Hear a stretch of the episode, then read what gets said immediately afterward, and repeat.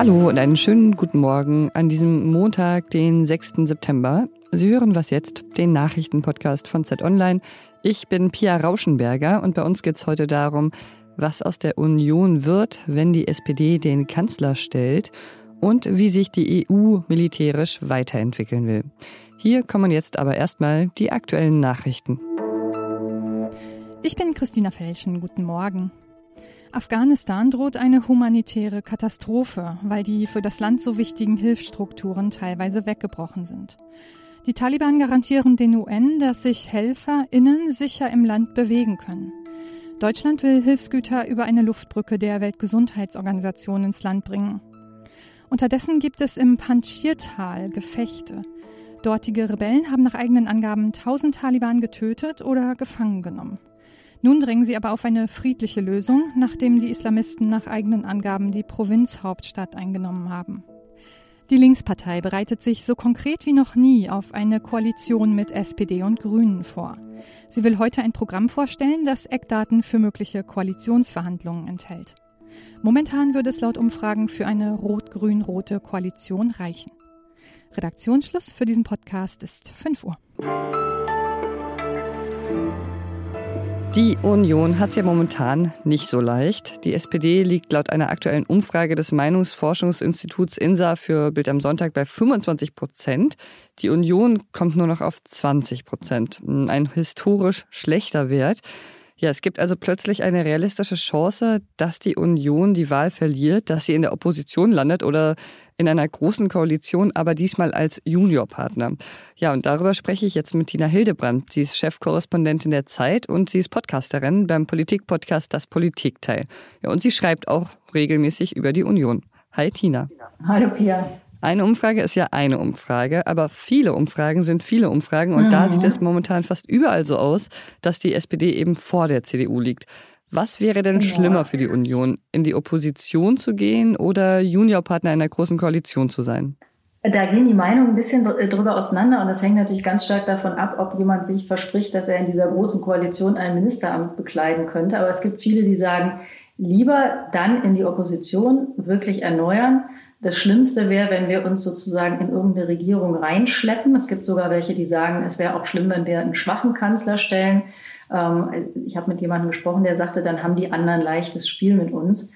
Ähm, es gibt aber auch andere, die glauben, dass die Opposition absolut zerstörerisch für die CDU wäre und dass man sich auf jeden Fall in der Regierung retten sollte, weil man sonst nämlich sich ganz, ganz schnell zerlegt, wie das ja einigen christdemokratischen Parteien in anderen europäischen Ländern auch schon gegangen ist.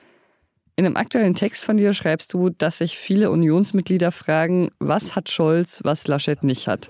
Kannst du die Frage beantworten?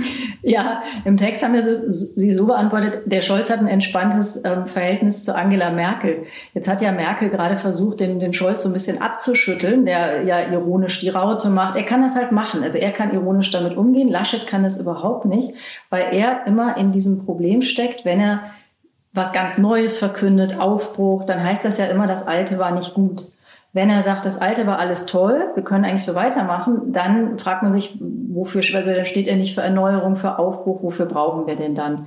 Und angefangen hat das Problem tatsächlich, ähm, da haben die Merkel-Kritiker nicht ganz unrecht, als sie den Parteivorsitz abgegeben hat, nachdem die CDU in Hessen sehr schlecht abgeschnitten hatte, aber das Kanzleramt behalten hat. Und damit war klar, jeder, der dann Parteivorsitzender oder Parteivorsitzende ist, der wird permanent mit ihr verglichen und jede Abweichung wird ähm, messerscharf darauf abgemessen, ob es eine Distanzierung von Merkel ist oder nicht.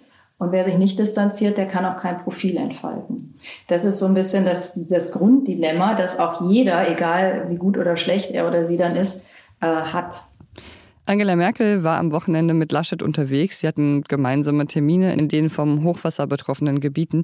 Und bisher wurde ihr ja immer mal so unterstellt, dass sie Laschet nicht genug unterstütze. Würdest du sagen, da ist was dran und hat das Laschet geschadet? Ja, also naja, das ist auch ein bisschen, da ist die CDU auch in so einer Falle. Wenn Merkel ganz viel macht, überstrahlt sie ihn, macht sie ganz wenig, sagen alle, oh, guck mal, die geht auf Distanz, die, anscheinend unterstützt sie ihn gar nicht.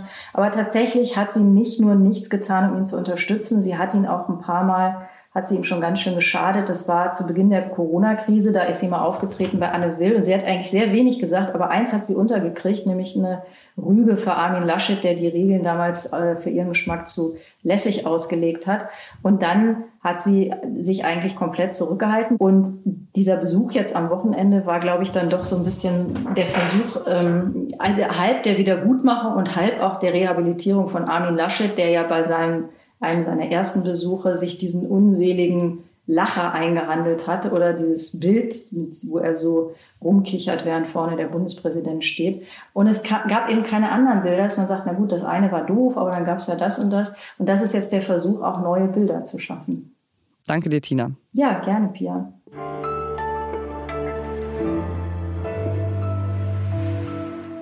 Und sonst so? Ja, es ist wieder Zeit für so ein Video. Rezo hat am Samstag ein neues Video veröffentlicht. Ey, Junge, grow the fuck up.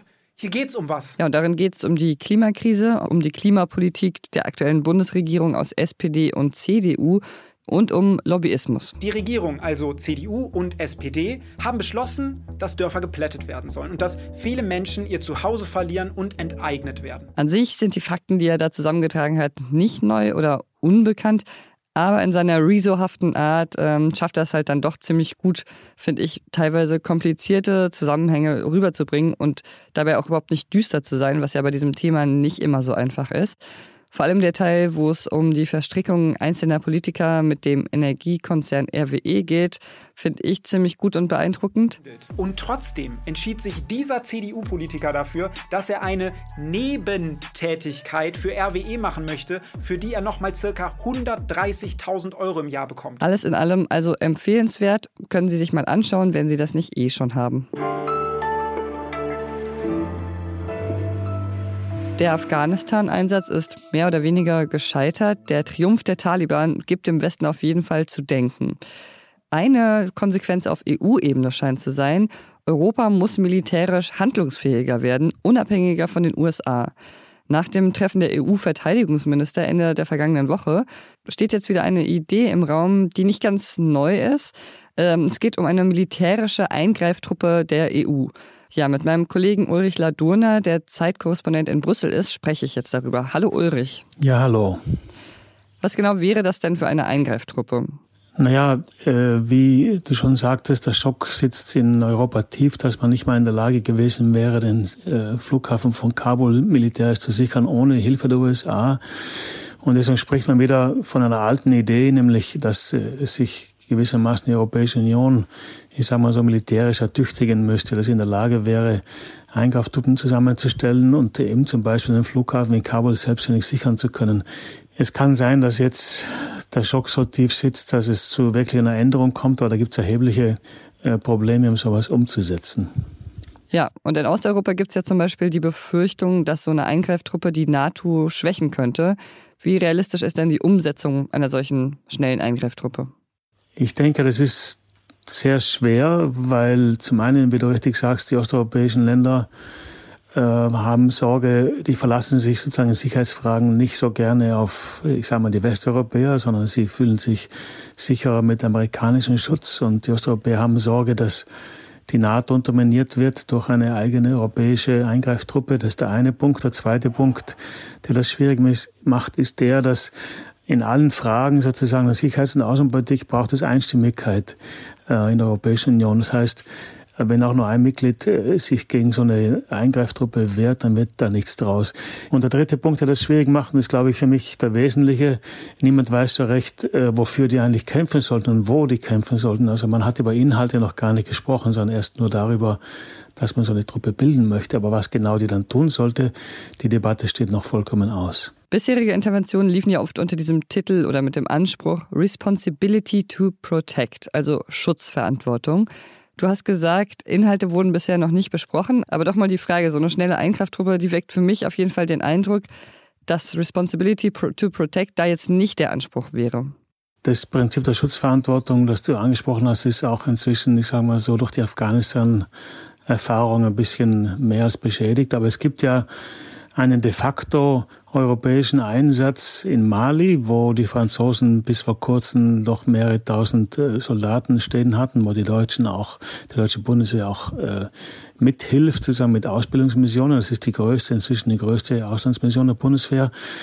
Aber auch wenn man das bei Mali mal durchdekliniert, dann äh, ist nicht so recht klar im Moment, was die Europäer da machen sollen, wollen, was die Deutschen machen sollen und wollen. Also die Debatte über Mali würde dazu helfen, sozusagen auch über den Weg dann über, über darüber zu reden, was so eine Eingreiftruppe eigentlich wirklich ähm, tun sollte und was sie könnte. Deswegen würde es hilfreich sein, jetzt, glaube ich, über Mali zu diskutieren als ein Einsatz, der vor allem von den Europäern getragen wird. Vielen Dank dir, Ulrich. Gerne. Und das war was jetzt für heute Morgen. Heute Nachmittag hören Sie hier meinen Kollegen Ole Pflüger, denn der ist aus dem Urlaub zurück, was mich freut. Hallo Ole. Wenn Sie uns auch Grüße ausrichten wollen oder etwas anderes loswerden wollen, dann ist das hier unsere E-Mail-Adresse wasjetzt.zeit.de. Ich bin Pia Rauschenberger. Machen Sie es gut. Bald kommt der finale Part. Peace. Ich bin raus.